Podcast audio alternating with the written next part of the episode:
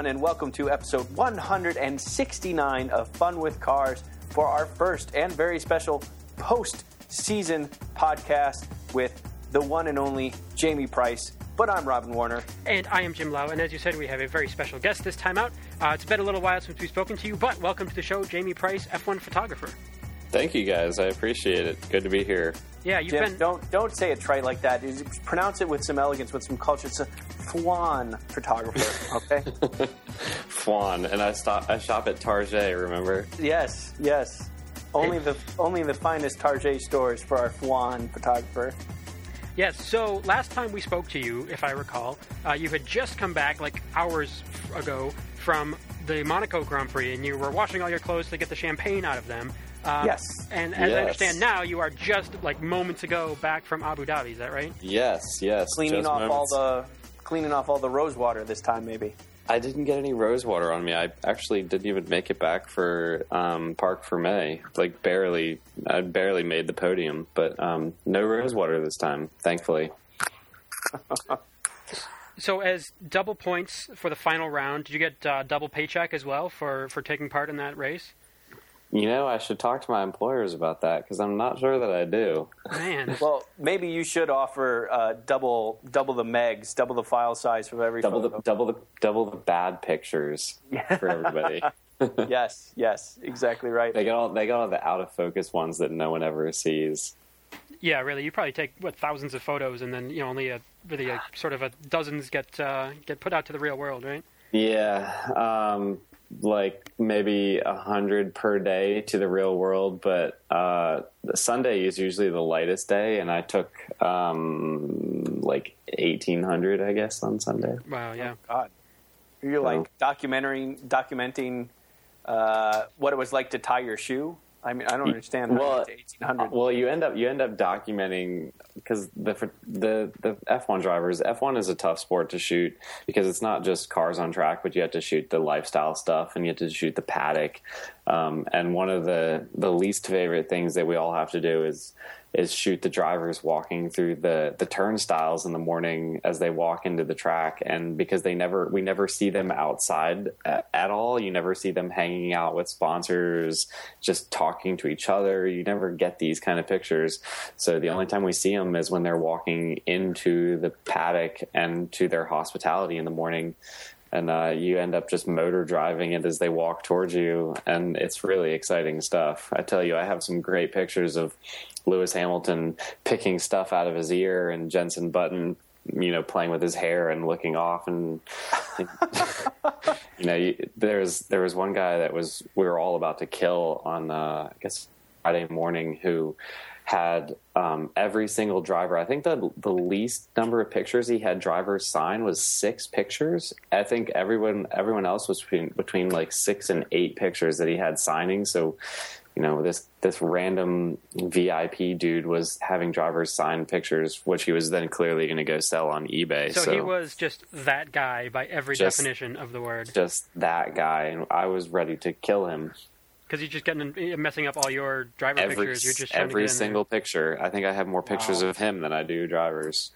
So what else? So so Abu Dhabi is freshest in your mind. So we'll, we'll start there uh, because you're just back moments ago from that uh, from that event. So um, what I I guess what sticks out at you uh, in terms of that compared to the other races you've been to? Because you've been to a handful since you since we even last spoke to you. Um, is there anything Yeah. particular interesting about uh, Abu Dhabi or the Yas Marina circuit that uh, you want to share with us? I I did actually really enjoy the the weekend. It was a lot of fun. Um, I think the the thing that stuck out was, I mean, this is really my first full year covering any appreciable amount of races. Um, 2013, I did three races. In 2012, I did one, and this year I've done nine. Wow. So it was a it was just a a little under half the season. I guess it, you know technically there was 19 races this season, and I did nine. So technically, I would have had to do another half race to be at half season. Um, but I did I did really enjoy it, and it was my first time covering uh, a true championship um, run by any driver. So it was it was you know it was cool to to be there and experience that. Um, you know that's that's once in a lifetime type stuff, and not many people ever get to say that they've you know been there and done that in you know the media center and the paddock and you know been in the scrum to get pictures of Lewis or any driver being hoisted on their team's shoulders, and you know just actually watch the whole thing unfold. Um, yeah. And I've been there from the first test this season when we first heard the V6s and watched them around the track to the last race of the season. So it was, it's been a really cool year. It's been fun. Was this your first time to the racetrack at Abu Dhabi? It is, and I really enjoyed it. It's it's a very different racetrack in the daytime than it is at night. Um, you know, sunset was we we had three sunset sessions technically. So you had FP two because FP one is run during the day. Yeah. Um, it was a one o'clock session, so it's more or less useless for us as pictures go because you know nobody's going to need pictures of the cars for a night race running at one in the afternoon. Hmm. Um, so it's pretty frustrating from that sense why they do that. And Singapore does the same thing. They have a they have a daytime session, which is just really infuriating. Um, but you know, so it, it, was really enjoyable. I really did like the track. Um, it's as far as Hermann Tilke circuits go, it's not the worst one by far, and it's not the best one either. Yeah. But I did enjoy it a lot. It was, you know, it's a great. It's the Middle East. I've never, I've never been to. Um, I've been through and I've stopped over on flights, but I've never gotten off the plane and left the airport and experienced it. And I I did enjoy it. It's it's a it's an interesting culture and um, there's a lot of sand and a lot of sun and the weather was beautiful. Actually, there was it felt like Florida and in the wintertime it was 70 degrees and low humidity and lots of sun.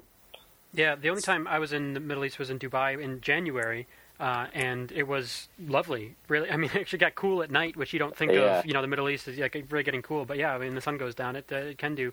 But yeah, well, I mean, it's kind of it's kind of cool because we have this. Uh, those sessions are in the afternoon generally, except for Friday, which you start at one o'clock. Yeah. Um, and generally, our aim is to be at the track two hours before the first session, which is when you generally anticipate the drivers starting to arrive. Mm-hmm. Um, with the exception of Kimi Räikkönen, who showed up 40 minutes, less than 40 minutes before FP3 started. I walked past his parking spot and he was still not there um, 40 minutes before FP3. So he was cutting it a little close. But generally, we try and arrive two hours before. So a um, couple of the mornings we got to sit by the pool and enjoy, uh, you know, just and relax and enjoy the, the atmosphere and the sun and, and the pool at our hotel before we went into work. Wow. So what what what was the mood like? I mean, obviously there was a lot of build up to this is going to be the deciding race, and then of course there was the added controversy of double points and uh, uh, how this was all going to play out. Uh, what was the real world atmosphere like? Um, it was exciting. It, we were. I hang out with a lot of the journalists. Um, I have a good group of friends that are photographers and journalists from various nationalities: British, Belgian, um, Brazilian, Austrian. You know, it's it, it's a and British, like lots of Brits. Honestly, um, that's probably the biggest contingent. But you know, it was it was exciting. Like I don't think that the double points really played into it at all on the ground because. It, I don't think that it was going to change much at the end of the day. Um, you know, I don't know. It, it didn't really. It just didn't really feel like it had as big of an effect. But nobody wanted it to be what decided the title. But it didn't. You know, it was it was still cool to have Nico Rosberg and Lewis Hamilton being the ones at the end of the day you know, it's good that we didn't have a complete blowout like Vettel did last year, where nobody was even close at the end of the, the year. But it was it was still really exciting to get to the end of that race, and um, you know, or be, more or less the beginning of the race before it really started unfolding. but yeah, it was it was a good weekend. It was a good atmosphere, and, and everybody was really excited. We were all kind of like, "Who's going to win it? Who's your money on? Who do you want to win it? Who do you like better? Why? You know, whose personality do you like dealing with more? Who do you like watching on track?" And was, what was that spread? I mean, I, you know, Jim and I both felt pretty strongly that it, it that it was going to be Hamilton, and we proved right. But what what were what was your circle saying? I think everybody was more or less in the Hamilton camp. Um, it's not to say that that Rosberg isn't a a good driver. I just think he's he's just not. He doesn't do anything for me. He, as a as a driver, he has no personality. When you're taking pictures of him, he just he's very bland. Um, I've heard in from people that know him that he's very charismatic and funny and and just a good guy, but it doesn't come across in pictures. It doesn't come across in in press conferences and media. You know, it, it just he's just kind of bland. Whereas you know Hamilton's almost the complete polar opposite, where he one day he can just be so moody and temperamental, and then the next day he's flying on you know cloud nine. Uh, he's he's a little bit he's a little bit more of a of a character to deal with. Um, but there's good sides and bad sides to that. But I think everybody was in the Hamilton camp as far as I'm concerned.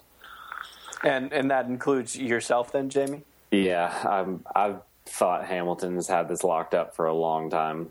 I thought I thought it since I don't know Monza really. Yeah, yeah. Once once you saw, so you're thinking it more of like the emotional level that yeah, he uh, just he just was walking all over Rosberg all year, in my opinion.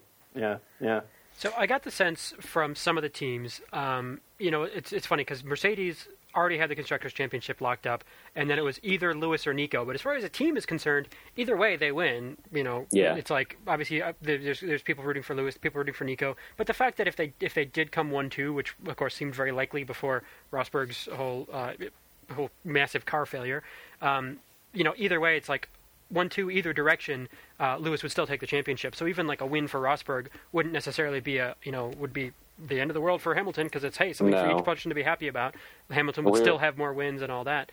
Um, That was that was what we were concerned about as as media and photographers that this was just going to be another horrifically boring race where it was a Mercedes one two and it didn't matter which which order they came in. Even if Hamilton was second he'd still win. Exactly You know, right. That he could drive and that's been the story of these V6 engines and the fuel regs and and the engine regs is you you drive within such a limit. You you're never on the limit. You're you're well below it. And you know if Hamilton's smart he didn't have to drive anywhere near that limit. Right. Um, right which well which is not exciting stuff I don't think it's funny you say that. I don't think it's a matter of being smart or not. It's just it's just impulse. I don't think Hamilton. It, I think it would be genuinely hard for the man to honestly slow down and just go as fast as he had to. yeah I mean, he just it's just not in him. You know what I mean? no but but he did back off a good a good bit during the race Yeah, did he? or like what the first the first stint he was he was just kind of just letting it get around more than anything because he he knew once once Rosberg had his issue and was going backward there wasn't any reason to push the car to the limit because what if it had the same problem Right, right, exactly So right. I got the sense. So Mercedes was sort of already in a happy place, um, and then you know I guess they certainly the the Rosberg side of the garage were concerned about Rosberg's issues when that came up. But um, but a lot of the other teams, it seems like it was like almost kind of biting their time to the end. I mean, Vettel was sort of you know finishing his time at Red Bull in advance of moving to Ferrari. Obviously, Alonso finishing his, finishing his time at Ferrari. So there must have been some bittersweet moments, but especially like for for Lotus, like when Grosjean's car burned up, um, and we you know we famously saw on TV on our coverage. I don't know if you've even seen this yet, but they, they cut to the shot, and it looked like the Lotus guys were laughing, um, and they weren't actually laughing at the car on fire. Apparently, what happened, and someone tweeted about this from the Lotus garage, was someone's like, "Yeah, I just." Screw it, man! Let that thing burn down, and like everyone was re- laughing at that, and basically this whole sentiment of like, what a terrible year for those guys. And I'm sure Sauber Yeah. would have been in that same camp. I mean, Caterham Yeah. worked so hard to get here with the crowdfunding and all this nonsense, whatever. But I feel like for a lot of people, did did it feel that way at all? Of some of these guys just kind of like this, you know, senior year, last week of school, like, all right, screw it, man, this this is this is going to be over and done, and let's just get away from these things and, and go back to vacation, or was it, It- um, it anything did. like that? Yeah, it did feel a little bit like that. I don't know. I I think the the press conference, the drivers' press conference on Thursday, for starters, was one of the best of the year. It was just it was a great atmosphere, and um, we were all laughing out loud when when somebody asked Alonso whether he'd like to have Button as his teammate. It was just And Button was right some- there next to him. That was yeah, there was there was some great moments, and um, there was another good moment with Vettel when the there was a journalist that nobody's really seen or heard from in the paddock before, Right, and it was really one-off. broken English, wasn't it? It was really broken English, and it was the longest question in the history of questions. And you know, like what what didn't what you didn't hear is that um, Vettel's response to it, and I don't, I haven't seen the clip of Vettel's response. I've just heard the question, which is just absurdly long. But Vettel's answer to the question was even better. Um, I, I and, did hear the response. Yeah, yeah, and it was like something about monkeys, and you know, like Bernie Ecclestone, and it was it was good, and it was a oh, great oh, God, driver's you know press what? conference. I didn't hear that, Jamie. I'm lying. I I heard I heard Vettel's quip. So it was this long, drawn out question, which didn't make any sense. Uh, well, barely made sense. And Vettel said, "Can you repeat the question?" Yeah, and no, but but Vettel, but then Vettel elaborated, um, and because the question was about whether there's too many buttons on the steering wheel, and um, there, there was something else, but basically the the paraphrase version of what Vettel said was, you know, it depends. It depends on the kind of monkey and what kind of monkey you want in the car. And it, it, was. You'll have to. I don't know if it's available on the internet, but it was a good answer. And Vettel's Vettel's one of my favorite drivers to to be around and listen to because he's he's just so quick and witty, and he's so funny. You can he can always make you laugh. Uh, he's a good he's a good personality in that sense. Whereas that's why I really don't care for Rosberg that much because he doesn't he doesn't do anything for me as a person and a personality in in the sport. He just he's just kind of there. He's fast, but he's not he's not that exciting to watch in a car. Um, and he's definitely not that exciting to listen to in a press conference. Which sure. you know we all have to sit in these press conferences, and some of them have just been horrendously boring and you know you just get softball questions and they'll just kind of lob it back at you and you know t- 15 minutes of your life gone and you'll never get it back. Whereas we were all we were all happy to listen to that press. We could have gone on forever in that press conference because it was it was great humor and you had Alonso who's clearly moving on from Ferrari and uh, Vettel's replacing him and um, you had Hamilton and Rosberg kind of quietly jabbing at each other in the back, and then there's Nico Hulkenberg who had no questions being thrown at him, and he's just the the silent character in the just back. sitting there. And yeah, that's um, yeah, and then you know Button's always good for for a good question right. too. Button, he's Button's well spoken, isn't he? Yeah, yeah. I would. I'm going to be really sad if he doesn't have a drive next year because I think yeah. he's one. He's a good guy. He's a Me good. Too. He's one of the good guys. Me too, Jim. That's right, Jim. I'm, dude, I'm not firing him. What are you talking about? it's not up to me. Jim Lau wants desperately for Kevin Magnussen to beat Jensen Button up in a in a public parking lot. wow. Well, I, th- I, think Ke- I think Kevin Magnussen comes a close second to Nico Rosberg for having the least personality in the paddock. So well, I'm, I'm against that young strongly. Enough to, he's young enough to uh, you know still have time to grow into one at least. You know. But uh, all right, so what what was you know probably over uh, drawn out, but what was it like in real world? What was the tension like between was, Nico and, Lew- and Lewis? Was it real? And it how real. so? And what was that like? It was very real. Um, I don't know. I, I honestly don't know how much of an actual moment it was, but so I was shooting the before the press conference began. Um, Hamilton and Rosberg had a, a, little photo set up where uh, the two of them would stand and shake hands and smile for the cameras, and there's you know 30 photographers in there firing flashes and taking you know a couple thousand pictures each. Yeah, it's like a presidential summit or something, right? It's like one of these photo op handshake things. Yeah, and so they brought him in, and um, and I, I honestly haven't seen the picture anywhere else, but afterward, a journalist came up to me and the photographers that I was working with, and they said, and this guy said, um, "Did did you see that? Did anybody catch that awkward moment with Hamilton and Rosberg before they shook hands?" And I'm like, "No, but I mean, maybe I shot it. Like I was in there, and maybe I got a picture of it." And he was like, "Yeah, Hamilton just kind of looked like he snubbed Rosberg and wasn't gonna shake his hand. And so I went back in my original like pictures folder, like before the stuff that I'd chosen and sent to the, our editor.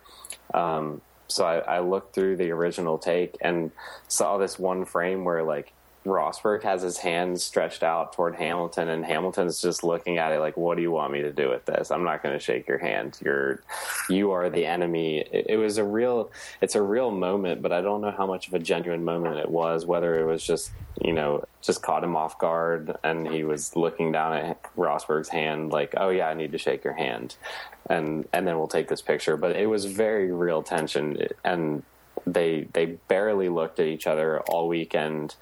Um, Hamilton's answers in the press conference were very, very, very short and abrupt, and he didn't smile, and he just, you know, Hamilton, how are you going to approach this weekend? I'm going to approach it like any other, and, and it was such, such kind of that's that's where the kind of moody Hamilton came out, but not in a cool, calm, collected sense. It was just I don't know. He just seemed like in a, in a little bit of a weird mood on Thursday, hmm. and um, Rosberg. I honestly felt like Rosberg had a better mental attitude on Thursday, and then when Friday came around and Hamilton just dominated everybody in practice, um, it, it's he seemed to pick up his his personality a little bit more, but the tension was very very real.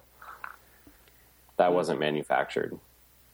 Yeah, that, that's interesting because uh, you know I, I, saw that picture that you posted, and uh, and it looked like um, it ran in uh, newspaper as well, didn't it? Yeah, it was in the um, the I guess it was the London Times or um, Times of London yeah. or something. Yeah, yeah. yeah. So, well, congratulations which, for that because that's kind of cool. Yeah, that's right? fantastic, man. Thanks. Whether they pay me or not is another story. So oh, be, man. Well. well, if we need to, if we need to call for any boycotts of newspapers, just let us know and we'll get the word yeah, out to right. our to all I our fans. Stop, times you're, you're I will stop reading whatever you ask. yeah. No, it, it was it was you know it's always good to capture stuff like that because it is it does tell the story and it was they're they were very um, at war. They were definitely at war with each other. Yeah, and it must have been a, a different atmosphere as well, having it uh, be the two rivals of the same team. You know, we've yeah. obviously seen rivalries and we've seen championships go down to the end of the season and all that, but it's almost always um, different different constructors behind them, right? Different teams. Uh, so to have it be this a guy that you know you've worked this closely with, and then that that makes the photo op I think all the much more awkward because like you've probably already seen they've probably already seen each other that day. They've been probably had some meetings or debriefs or whatever. Obviously they do sponsor stuff and all the usual things, and then it's like after all this, and they're you know they they still have their own you know opinions about what's going on, and they're both trying to do their own things to prepare and all that. And then it's like, all right, we got to do this photo thing. You know, you can kind of imagine how that that tension would be a little bit more so than just simply like, you know, if it were if it was a you know Ferrari versus a Red Bull guy or whatever, and it's you know just different teams. They haven't you know they don't work together, not so much coworkers, and then they show up in this press conference and it's like, okay, yeah, we're going to make a big deal out of this. So I can imagine that adding to. Uh, you know, sort of Lewis's disdain for the whole process of the press conference yeah, or whatever. But and but you know, credit to Mercedes, they really did handle the whole thing pretty well. And and I can't imagine from a PR perspective what it was like to juggle these two, who you know you don't have a number one driver and you've let them truly go at it. And it's that's really impressive from a from the team's perspective to to let these guys actually truly race each other all year and from day one to the very end where you have them, you know, two guys that are not just racers, but they were friends too, and they may still be friends. We don't know how good friends, but they were genuinely good friends before they were teammates and and championship contenders. Yeah. But you could yeah. see that you could see that kind of that they aren't friends now. It, it, I would never talk to my friend the way that they were talking to each other in public. Um, wow, wow, yeah. that's that's what because that's it's funny because it's exactly what I was going to bring up. Is we know there's a lot of it. They were like genuinely friends um, in their karting career and earlier in racing, and you could even see it in uh, in their relationship in the 2013 season.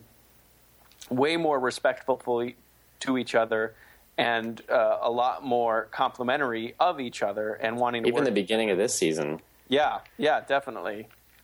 Yeah, so it I mean, sounds wonder, like that really soured. Although I wonder now that it's over. I mean, it's not like Rosberg is immediately going to be like, "Hey, cool, yeah, let's be buddies again." But you know, that they're they're out of the pressure cooker to some extent. If if they'll go back to something a more normal relationship. And you know, I guess I don't know that any of us specifically know. I mean, Jamie, obviously, you, you have the most experience um, of any experience um, in terms of seeing them in public together and whatever. uh, of the three you of have us, the most experience in that you have some experience. right? Um, but you know, because they've talked about it over the years. I think some of it may be a bit of a media story about oh, childhood buddies and whatever. And there's obviously there's pictures of them karting back and forth and whatever. But I'm sure I could find a picture of Robin karting with someone who he doesn't even remember now. Um, and so you know, like how much of that is really oh yeah they were friends? Because there's been some interviews where Lewis is like, well yeah, we I've I've been aware of him for a long time, but I wouldn't you know we've never like you know had Christmas together or like really hung out and, and you know it's like yeah of course we know each other and we we we go back, but it's not like it's a you know close friendship.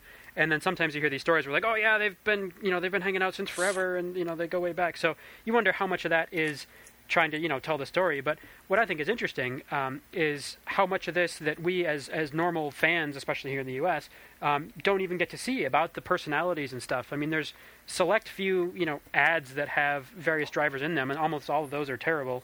Um, that actually have a driver, you know, with Sebastian Vettel in these Infiniti ads driving a sport utility vehicle that Oh, has nothing to do with anything with the Red Bull team and stuff like that. But like, you know, you get. I feel like at least in you know the, the access in the rest of the world, there's there's something. But you know, for you to be in these, you know, the press conferences. I guess there's still press conferences, but you know, just to see the drivers around and how they're interacting with each other and see who has a personality, who doesn't. Because a lot of these drivers, we would have no way of knowing who's got a personality, who's actually cool or not. If only all these fans knew what I know about the drivers. There, you know, there would be a lot of people that would feel very differently about their their favorite driver if they knew how they treated the media and photographers and The each little other. people of the and- world. Yeah, yeah, exactly. I'll give us an So- example. Yeah, I was just gonna say I want one good and one bad.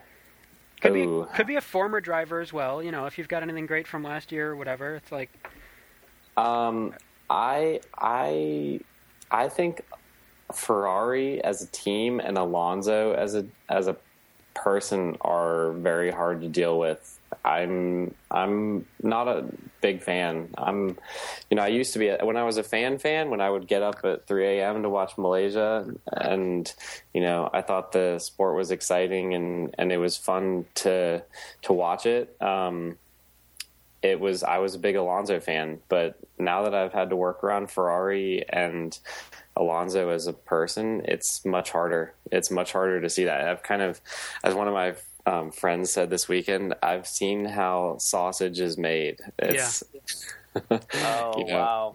yeah, it's you. It kind of loses a little bit of its glamour, um, and you you stop putting these people on a pedestal. You know, yes, Alonso's a two-time world champion, but he can also be a, a bit of a an, an a-hole. So, especially when you're working with people that have to take his picture and and do media stories and this, that, and the other, and be around him, it's not easy. And I don't know Ferrari too. It's it's not easy to work around them as a team. On the good side, I think Vettel. You know, Vettel's got a lot of haters out there. He's one of the easiest guys to work with in my experience, and he's also always got you laughing. Um, and just to compare apples to apples, Ferrari and Alonso have the most enormous screens that they put down on the cars um, for practice sessions when the driver's sitting in the car. I mean, honestly, I'm I'm sitting in front of a, I guess a 24 inch um, Mac screen right now, and it's probably every inch as big as as Alonso's screen that they drop down in front of his car, which means that we can't get pictures of them. There's no reason that they should have it that big or at all. Um, I mean, if they're going to ban tire warmers in the future, I, I say they ban TV screens in front of the drivers too, because it just it just there's no reason for it. They they don't need to watch the session. They don't need to. They can see telemetry on an iPad, and it's So it's you're just what you're saying is you're you're suspicious of the the monitors having ulterior motives to just block the drivers. Yeah, it, it just it just blocks the drivers. Whereas honestly, I don't remember Vettel having a, a screen in front of him ever, and I may be hmm. wrong about that, but I don't I don't. He's he and Red Bull in general. There's there you never see screens. You never see screens ever. The- I, I've shot the pit lane multiple times this year, and and they always you always have a clear shot at their at their eyes. You have a clear shot at their helmet. The only time I've ever been blocked by anything was when they put the disgusting, ugly, fake Red Bull cans, which were just filled with water or Gatorade or something in it, and um, they dropped those in front of the on the like right in front of the um, steering wheel. Just yeah, product for placement. the product placement. So Yeah. it'll be interesting though because of course uh, you'll have Vettel at Ferrari next year. Yes, exactly. So you'll right. see how much of that is Vettel and how much of that is Ferrari. You know, and especially Alonso at another team. Um, I if, think I think that it's the team. I Yeah. I think that Red Bull because Red Bull and I know for a fact on this one as well. Red Bull asked their their team photographer how they could make their garage better for photos, and they actually have lights that are that are color balanced to you know proper white balance. When so when we're working with a camera you use white balance which can which can change the color of the picture. So you go from purple to really warm. Um, they they actually color balanced the lights in the garage to be perfect color for anybody that takes a picture in there and they're really bright. Whereas mercedes has by far and away the worst colors of anybody. It's it's horrific. It is dark and dingy and and it's purple. Like it's tungsten it's true tungsten lights whereas red bull actually have color balanced lights in their garage and they actually care about photography. Yeah, and I mean Red Bull, you get the sense that they are closer to a media company it's a media company you that's know, exactly what it is than anything else. Like Mercedes, obviously, is a car company, and in a way, they may approach this as a very engineering thing and say, "Well, what are the bo- most either you know efficient lights that are the bright we can get we can get our work done with these lights?" And they're not thinking about, or I'm somebody may be thinking about it, but not clearly as much as saying, "Hey, well, what's actually going to look good?" Because part of the point of being here is getting our brand out in front of everyone, so we want to do that well. but Um, even to your eye it's really dark in mercedes Oh it's, well, that doesn't very, seem right. no, what the hell's going on in Mercedes? i don't know Well, maybe maybe Mercedes is just saying they got to save money somehow. It's like, well, Tur- turn off the lights All when right, we're well, not the lights here. low. we're kind of on this rat hole of, uh, of of color balance for the moment, but while while we're white balance, But, um, but while it- we're but, there, I mean, back back to the point though is is there's teams that are easy to work with and Right. teams that aren't, and and if if fans knew what I know about drivers and teams and working with those teams and drivers as people and and specific teams like details about the teams, there would be a lot of different opinions. I mean, like I said, Vettel has a lot of haters, but he's a really good guy to work around. yeah, that's Oh, that, that's see? interesting. Now, in the press conferences, how's the lighting in there? Are those are those bad? Because I feel like on TV we see people and they look like they have like weird kind of, you know, yellowy faces and stuff. I don't know if that's just because they got out of a hot race car and they look weird, or like if the lighting is just really screwball in there. Is that something that you're aware of? No, they do a pretty good job with lighting it. It's pretty bright in there, and and they do like shine a lot of lights on the drivers' faces. So if if it looks kind of screwbally, it's because the drivers are hot. So and they are actually ask- weird colors When, then. when you ask a driver to get out of the car after qualifying, and you know they've exerted a lot of energy, nobody looks good. Sure. All right. Well, fair enough. I, uh, you know, that's uh, that's fair enough. So yeah, I guess I'd be curious when um, Alonso is no longer at Ferrari if some of these things happen. You know, some of them are just his personality or how he fits in with another team. Because um, you have to. assume. you know, it seems like he, you know, he's got this beard going now. He looks a lot less Oh, villainous that's and terrible. a little Oh, more. I don't awful. know, whatever. Um, but uh, and and I think you know Sniff Petrol or somebody online was just being like, I think he's just doing that to piss off Ron Dennis, basically, to sort of to start somewhere. It's like, okay, Ron, like this is how this is going to be. Like let's But- let's start the arguments now. I don't I don't know if you saw on, on Twitter today, but the latest rumor going around the Abu Dhabi test paddock is that he's not in F one at all. He's actually in that third Porsche, which Porsche just announced for Le Mans. Yeah, because I was thinking about that. Um, that we've Because it- it- Webber is a really good friend of his. yeah, really it's, good it's friend of his. officially announced that Vettel's at Ferrari, and Yep. I don't think it's officially. I mean, McLaren hasn't officially confirmed anything. they So aren't going to do anything until early December, and Right. and it is very it is a very real possibility that Kevin Magnussen and Jensen Button stay teammates, and Alonso leaves the sport f- at least for a year, but maybe maybe for good.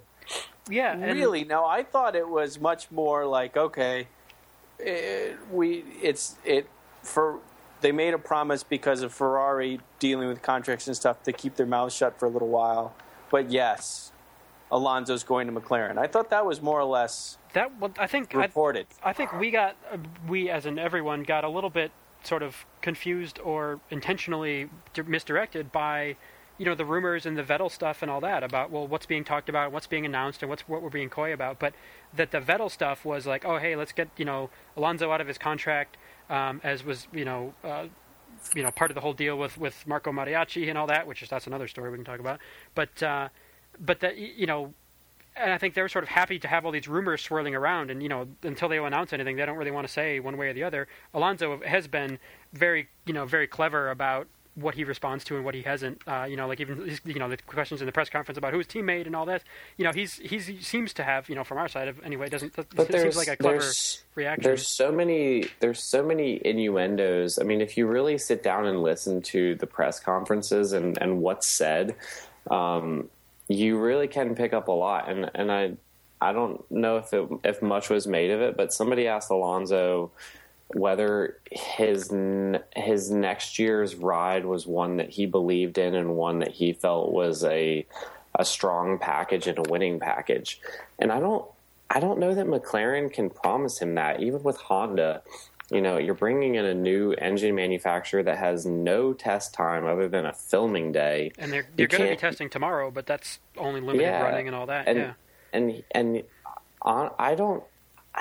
I, we we know that Ron Dennis isn't a big Alonso fan. They left on very bad terms, and the rumor is is that if he's signed for McLaren, it's not with McLaren, it's with Honda. Right. And McLaren was like, uh, you know, okay, well, like this since, is where it has to go yes, this is where it has to go. If you're going to drive the Honda, you have to be in the McLaren chassis powered by the Honda. But I don't. It, there's a lot of different permutations of this that could happen, and and I don't see that. You know, I, don't know. It it could go a lot of different ways, but I'm not ruling out. I mean, there Alonso doesn't, you know, do anything without knowing what kind of statement it's going to make. And when he showed up in Bahrain for the World Endurance Championship, he knew the message that he was sending. He knew what he was doing. He doesn't he didn't just show up just like, "Oh, I'm just going to walk in there and nobody's going to notice." He knew what he was doing and he's good friends with Webber and everybody knows that he doesn't have a super strong relationship with Ron Dennis and so if he's going to McLaren, I don't think that it's on amazing terms. I think he he's kind of out of options. I mean, he's not going to be at Red Bull. Right. So, it's really fascinating because uh, you know, Jamie, Jim, and I had this conversation during the last podcast, and that's the point I brought up. I said, look, you know, the last time Alonso was with McLaren, it cost hundred million dollars, yep. plus the fact that they they were kicked out of the championship. But God, I don't know. For me, it seemed like the writing was on the wall. Yes, he's going to McLaren. If the writing was on the wall, I think we'd know it. And and he keeps saying there's there's little things that he says that in press conferences and and in press clippings where you know w- there was one that he said a couple weeks ago where he's um, the quote was that his his move was not the obvious one or the one that that was you know every the one everyone was thinking about. And the only one that anyone's been thinking about is to McLaren. And until recently until today until those that really thought hard about like what are his real options, that was it was McLaren or nothing, or stay at Ferrari, or you know there was a rumor going around that um, maybe he would stay within the Ferrari family and drive for the Squadra Corsa team in World Endurance Championship in the Ferrari 458. So Which that would be such a big step down for Alonso. I mean, a, you know, prototype car is one thing, but it seems like you know going yeah, to GT absolutely. would be uh, would be a, a, pretty big step sideways, if not if not down.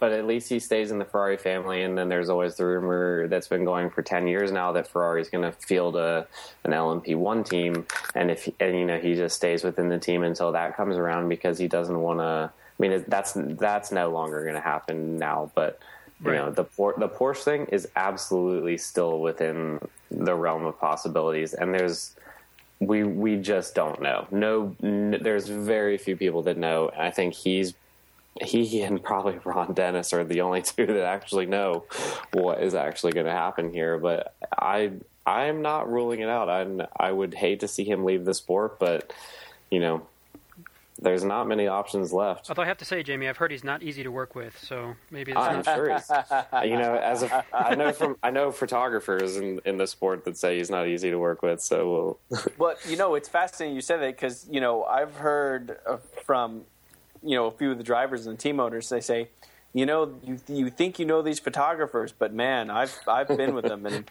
I'll tell you, they are different all- people. prima donnas. No, that I mean that's really fascinating because uh, you know I was always kind of like, eh, it's probably McLaren we're overblowing it, but then at the same time I was like, I don't understand it because to me, for me, both Kevin Magnussen and Jensen Button, regardless of personalities, they're both strong drivers and strong drivers in different ways. So I was like, I don't see the point. Alonso's a big, big, big name, and he's good, obviously. But I thought there was enough bad blood. But Jim made the really solid point that's like, look, it's been a long time since that happened, and It has been a long McLaren wants to win. So I was like, yeah, okay, I can see it. So it's just kind of amazing that you're like, oh no, it's not as it's not as a for sure thing as uh, people think it is now. So I kind of don't- amazing. I don't think it is, but we don't have to talk about it anymore. We'll we'll see soon enough. It's what December. It's November twenty fourth. What they say, early December that we'll know. Yeah, Right, For all we know, the but you know, five minutes after we stop recording, there's going to be an announcement, and then we're going to all sound like fools because it's going to be like, oh, clearly he drives for Toyota now, and like, what? Don't, Jim. Jim, as I, I- actually, as I, I have to tell you many I times, I will sound like the biggest fool. Do not worry about it. Jim, Jim, I can assure you, I have I have heard from a source which I shall not name. He is not driving for Toyota, Okay, so you can you can rule that one out. yeah. Yes, Jamie from the source. Yeah, So, okay, listen. Uh, thank you so much for giving us that kind of those insights about Abu Dhabi. It's just it, it, it's kind of it was an amazing story just for the real tension and the real things that were going on, but also kind of like the silly season nonsensical things that were going on and the fabricated things like you know you double points you could argue that kind of stuff the the silly season for this year has been the best thing that anybody in Formula One could have hoped for. Because other than that, it's been a it's been a pretty boring year. Other than the fact that we had Alon or uh, Rosberg and Hamilton ish fighting it out at the end, but we all knew who was going to be the leader at the end of the day. In my Yeah, opinion. well, it in it was it was strong enough to keep us going certainly, and uh, so we appreciate that. But um, uh, moving forward, uh, just you know, you were you were at a bunch of races that uh, we would all love to go: uh, Italy, Singapore, Russia. U.S., but Russia is really the one that I want to hear about. Brand new, Sochi, right on the Black Sea, right on the cusp of the Olympic Games being held, and then right after the biggest tragic events Formula One's had in 20 years. Yeah, no, it was it was a really strange weekend um, because of Jules, and I didn't know him that well, uh, but I did work enough with Marussia that I know the team pretty well, and I know how the team act, and um, it was it was a hard time for the sport, and.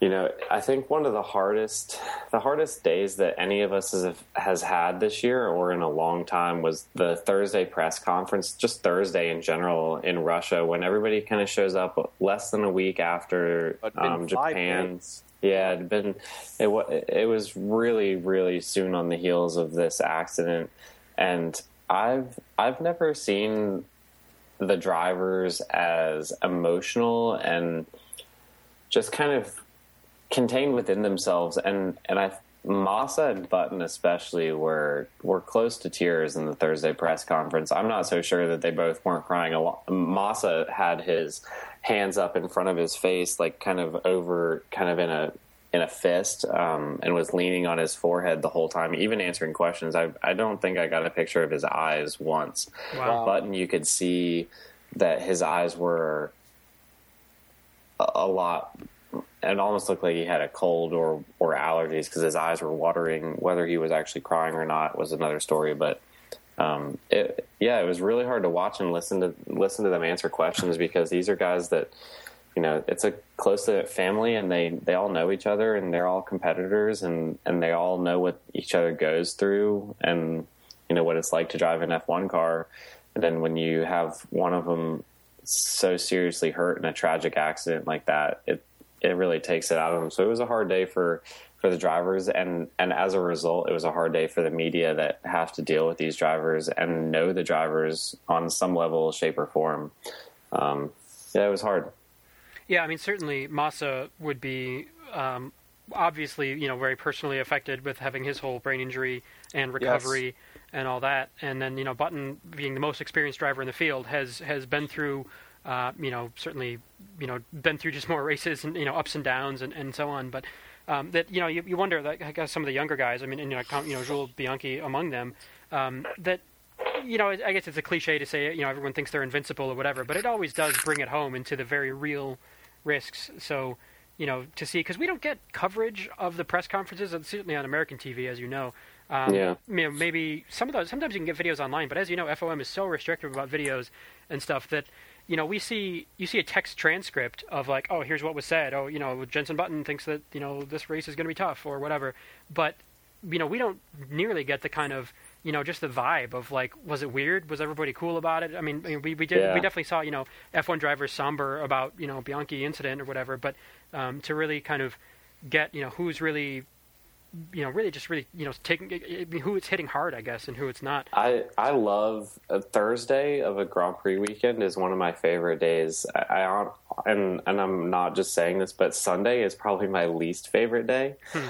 Um, Thursday is is one of my favorite days. I think Friday is probably my favorite day of all of them, but I, I really enjoy Thursday because you get a really good sense of of how everybody's feeling about the weekend, who's there, who's not, who's there mentally, who's not, um, and it's it's not so pre- like such a pressurized, you know, container. It, you know, every, it's everybody's kind of a little bit more lighthearted, and I wish that everybody could really see and hear what happens in the press conferences because it's some of the best material all weekend, all year. I mean, honestly, like the the Abu Dhabi Thursday press conference, they, the drivers had everybody laughing out loud for the entire thing. It was really, really good fun.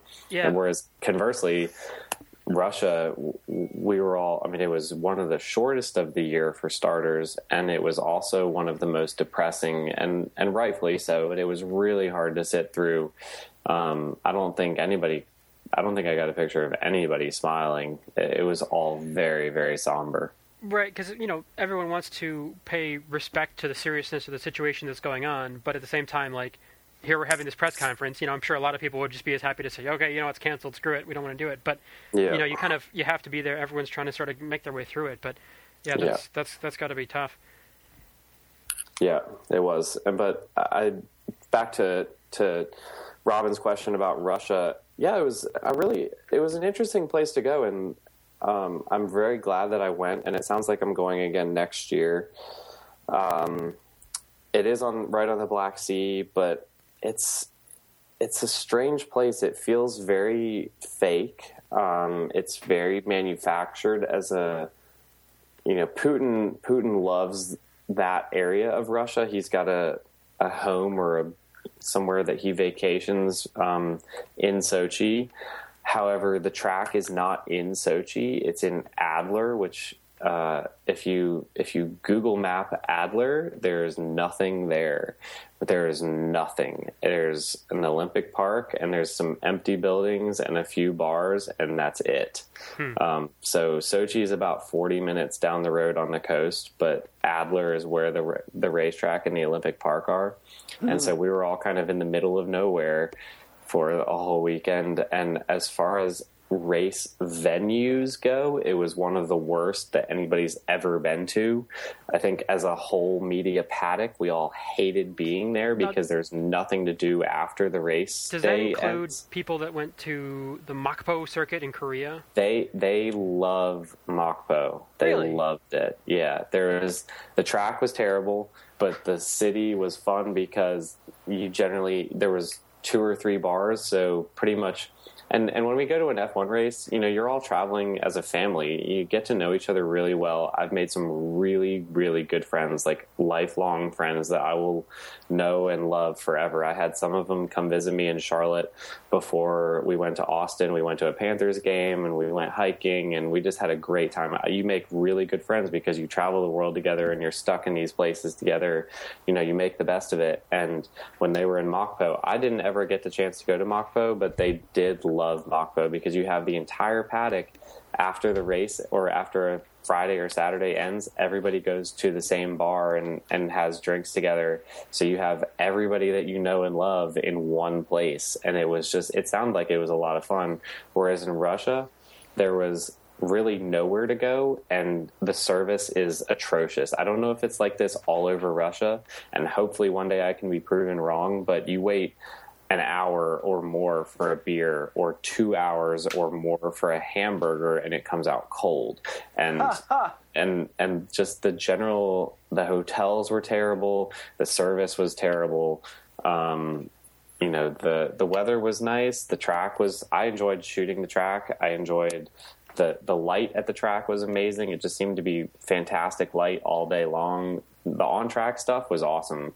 As a race it was pretty boring but the place like Adler slash Sochi as a place to go vacation could not have been any more boring. It should be an amazing place to vacation, but it was not. Well, it sounds like if between now, this year, and next year, they can come up with, uh, you know, one company maybe makes two bars or one bar or whatever, not too many bars, so that everybody goes to the same place. Maybe, maybe that could be, you know, with some good service or whatever. One. It's like it sounds like the fundamentals are kind of there. Um, the fundamentals are are there but I just don't know if, if the infrastructure to do it is there. I don't I don't know if they care either. I mean, yeah. you, you have a you have a great you have what should be a great area of the world. I mean, the Black Sea is beautiful. Um, you know, there's a lot of shoreline, and I walked along it with a friend of mine, and you're walking along empty, deserted houses and hotels and slums, and there's no bars, there's no you know food cantinas. There there's really nothing there. So as a venue, Russia was one of the worst that anybody's ever been to, and nobody's really looking forward to going back there next year. We the joke is that the day we left, we all put in our food orders for next year, so that next year when we get there, it will be ready for us and maybe hot by the time we get there. Nice. So, yeah. in quickly in defense of the Black Sea, um, I've I've spent some time in uh, in Ukraine, right right down the down the coast there from you guys in Odessa and. Uh, and over um, in some of the smaller towns along the sea there. And it's you know we had lovely service and cool spots, and it was like a vibrant local economy. So I, I think some of that may be just the way that you know the way that region fits into Russia um, and kind of how that uh, you know how much how much that has to do with you know the way the economics have been treated in Russia, and how much of that is actually just you know the Black Sea and the people around there. So um, you know yeah maybe they need to move the Grand Prix circuit uh, over by 50 miles, and then it'll be in Ukraine, and maybe it's way better, and the, the economics are different or whatever. But I don't know. Maybe Ukraine's I guess kind of screwed up now anyway, so maybe that's not a good idea. Well, but, I'd be. I think all of us were. The thing. The thing about Russia was that none of us felt like we were in Russia. It felt like we were in Disneyland. There's it's just kind of fake hotels and a and a new track. It didn't have any atmosphere. I will say I loved the Russian fans. I think that the Thursday driver autograph signing session was one of the best that I've ever been to hands down bar none any wow. series it was awesome the fans are really really really fun um, they are really into it i had no idea that f1 was as big as it was in russia um, Vitaly Petrov was emceeing the autograph session it was and I don't speak one word of Russian other than, you know, Nostrovia, which is cheers, like where you know, right. it, sure. that's that's about it. And Vitaly Petrov. You have to was, know Nostrovia. You, yeah, you like a good vodka. Yeah, exactly. Which I will never drink vodka again. Just you know, for the record, I've had way too much of it that weekend. um, so Bloody Marys and you know vodka cranberries, they're all done for me. Um, Till next year when your order comes through. No, oh. but uh, no, it, it just didn't. None of it felt like Russia. We could have been anywhere in the world, and and I, we were all just wishing that it had been in Moscow or St. Petersburg or anywhere other than where we were. It just didn't feel like Russia. Hmm. So speaking of uh, a place with some history and some culture, I think you were in Italy this year, were you not? I was in Italy, and and that is a totally different one. Where uh, it's it's great atmosphere and and a great track, and um, you know what what else can you say about Monza? It just you could go on and on and on and on. Great fans. Well, Anyone too hungry of uh, excited about getting any camera equipment in their hands? Or I did. I, somebody was pretty excited about finding a new D4 and a and a lens off of my shoulder. Yeah. So yeah. that that all gets sorted out. By the way, you had you had some gear stolen, but apparently you had enough stuff to keep going for the weekend, or was this like a huge hardship for you? Well, I'll kind of back up a little bit. Um, so uh, this would I had my equipment stolen on Sunday after the race um, on during the podium. Yeah. So I I work with a team of photographers. There was three of us at that race. Um, no, four of us at that race. So we all have a different assignment. Somebody's shooting it from the pit lane side. Somebody's doing it from the track side. Somebody's doing it from, you know, up on the roof. There's a couple different places. And so once they kind of had it all covered, they said, Jamie, why don't you go down in with the fans and shoot it? You know, do something really artistic, um, just kind of get the atmosphere of it and and see what you get. But I was warned, be careful because there are pickpockets. So take your watch off, leave it in the press room, lock it up. Um, take your wallet. Don't take you know don't take your wallet out on track. Don't take your phone out on track. Don't take anything of value out on track. And when you have when you're there with your cameras, just be wary of of your surroundings and and your camera equipment just because they're they've been known to steal lenses off of cameras you know at the end of the day they're not that hard to get off they've been known to steal cameras you know it's it's just a bunch of you know Italians that are thieving you know, I, I could somebody, say somebody one time realized, like, hey, wait a minute, these guys are walking around with some really expensive, valuable stuff. So if I could just yeah. grab that, then, yeah, yeah, yeah, so I was I was warned, but there's only so much you can do. So I did leave my watch. I left my phone. I left my um, my wallet in the press room and locked it in my my camera bag with my passport. So if anybody was going to get that, they were going to have everything. That wasn't what I was worried about. I was I was worried about what I had on me, which was lenses around my waist and cameras around my neck. And so I was Felipe Massa um, came out and was spraying champagne on the crowd and and Monza is such a great podium because it sits out over the track and you just have such a great atmosphere with the fans and the drivers interacting um, and and you can just do so much with it and I had a a Nikon D4 and a wide 14 to 24 millimeter lens, um, which is super wide. Like so, you're just you just get everything around you. And then I had another camera with, with an Nikon D3S with a 72 millimeter zoom lens, so it gets you a little bit closer and um, I was shooting with that. Um, I was I was taking a picture of Felipe spraying the crowd with, with champagne, and I I kind of felt something. Uh, I, I, I, felt my other camera, which was over my shoulder and around my neck, so it wasn't going to come off of my body without them doing something pretty drastic. And I felt that that camera I felt my shoulder go light, like basically the weight come off of my shoulder. Yeah. And it was a split second. It was truly like, it was truly a split second. And as soon as I realized what had happened, I turned around ready to punch the ever loving crap out of whoever done it because I knew exactly what had happened. It just took half a second for me to realize it. I turned around and my camera was gone. And okay. it, and they they work in teams of of three to eight people or so and so somebody knifed the camera off of my back. And as soon as I turned around to confront whoever had taken it, it was long gone. They had just passed it from one person to the next person to the next person, and I never saw it again. Um, and honestly, they could have taken the equipment. I didn't care. I mean, of course I care, but what what I care about was the images on the camera that I'll never see again. And it was nice stuff. It was it was stuff that I would have been really proud of to have. Um, it was very atmospheric. I mean, you're standing there underneath the podium with 40,000 Italian fans, you know, cheering for their favorite drivers. You know, Felipe was hugely popular. It was it was cool stuff, and with the camera went the memory card inside of it, and the the pictures, but in total they stole about seven thousand dollars worth of equipment, which is insured. Um, thankfully, I have all. I mean, I'm a professional photographer. Any professional of anything has their equipment insured. Um, so I was insured, and and you know it was covered, but it was a real it was a real pain. Yeah, so I mean that's obviously that's great because that could be a career ender for an amateur. So the fact that Yeah. you know it it became uh, obviously an inconvenience and you lost some images, but it sounds like it could have been a whole lot worse. So you haven't seen those Yeah. images show up anywhere or anything like that. Is there any way you can keep track of that stuff? No, haven't seen the images come up anywhere. I doubt that they ever would, but um, I'm sure that the memory card either got sold in a pawn shop or Who knows or what something. at this point? Yeah. Yeah, and you know somebody has a nice new, a brand new Nikon D4 and a 14 to 24 millimeter lens somewhere. So Jeez.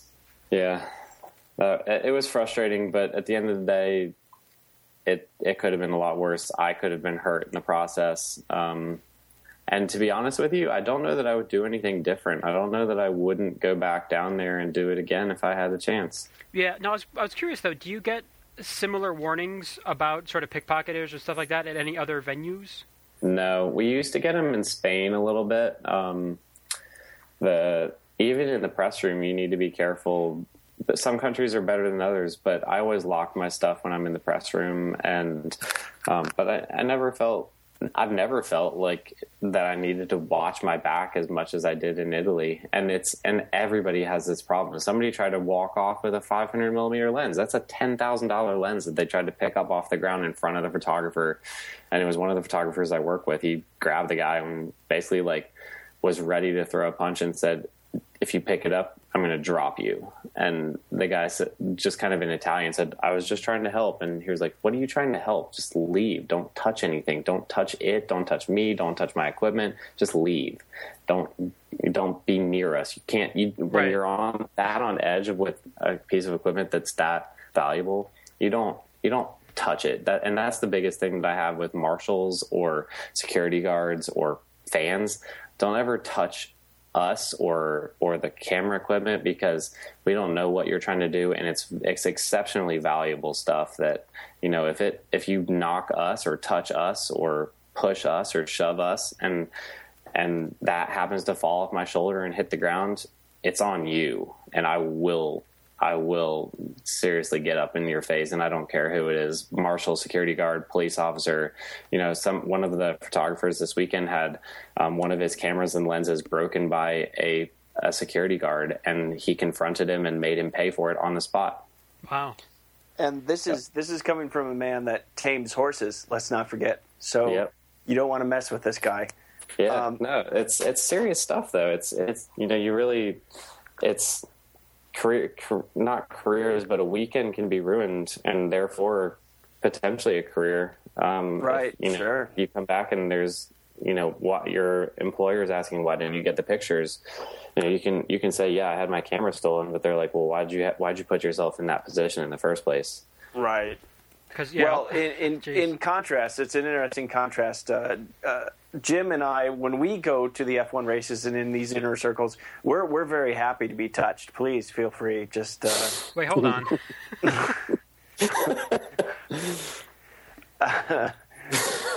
You're gonna edit so. that I mean, uh, so anyway, uh, no, we no, never edit, never edit Robin's brilliance.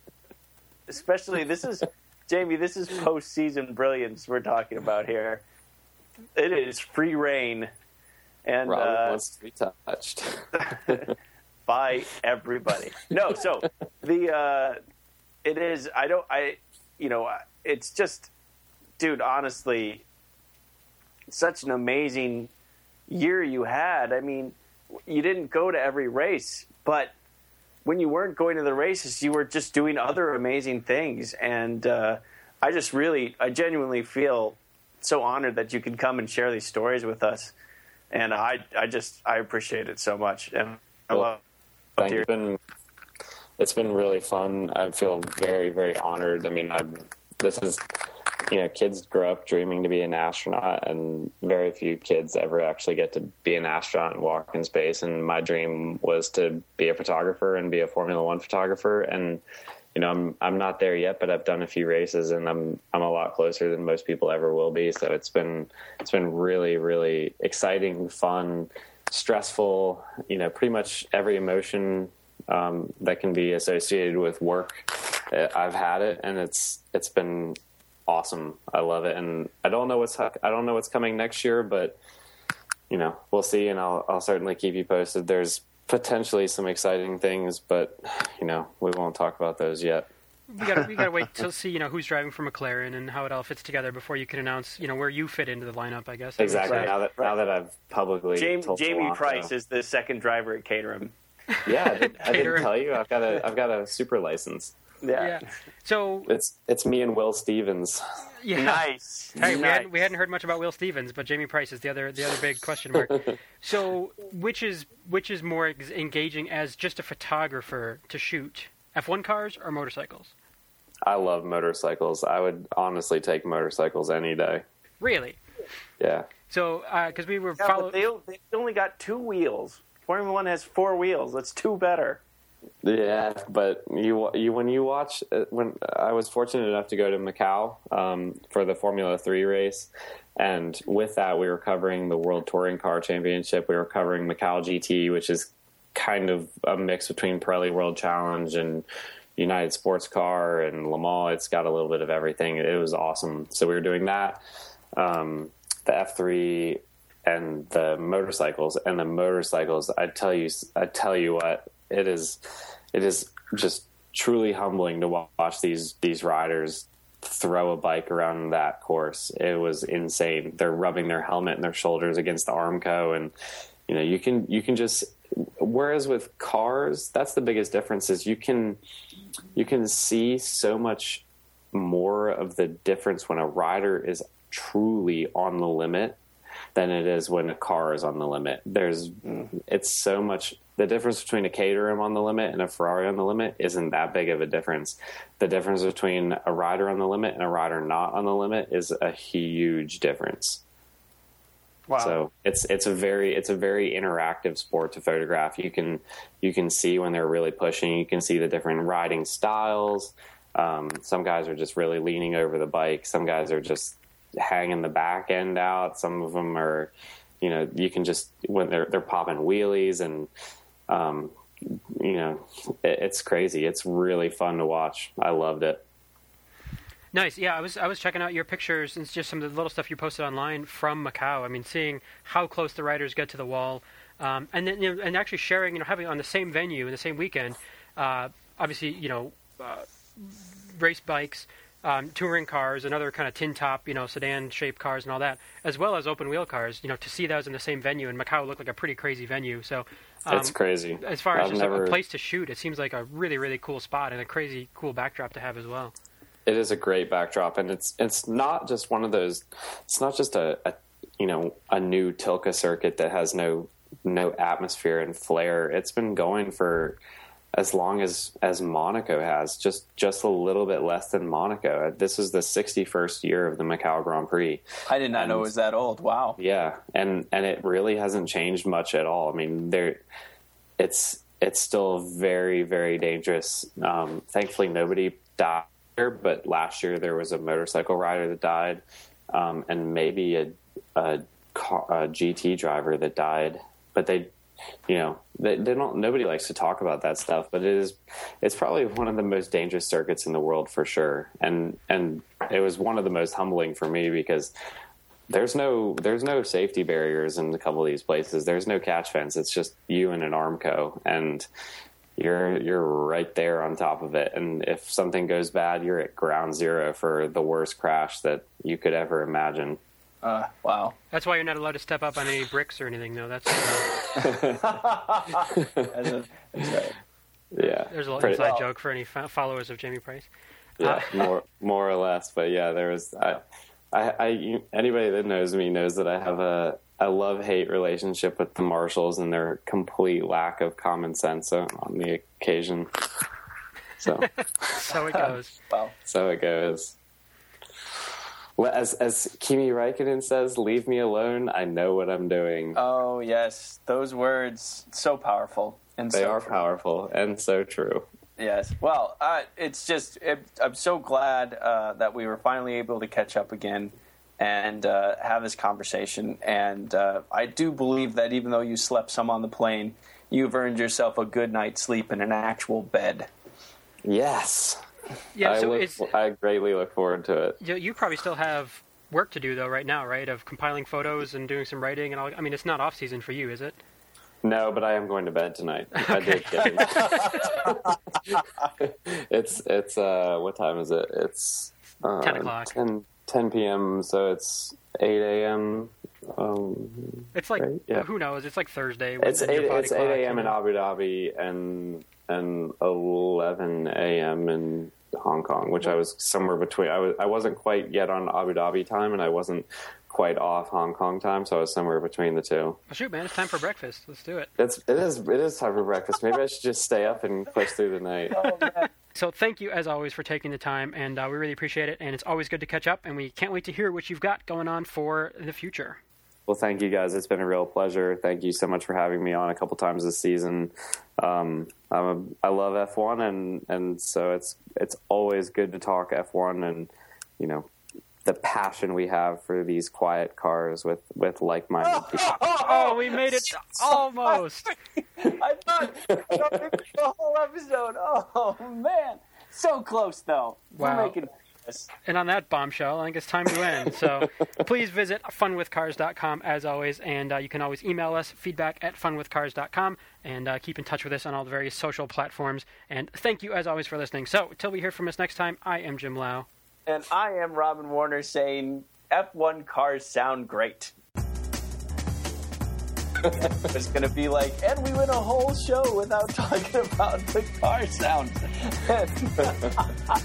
wow. No, it was perfect. We could, you can't see, you can't script that kind of stuff. That's what I love. Yeah. But you know what? I am I am used to it now. I don't like it, but I am used to it.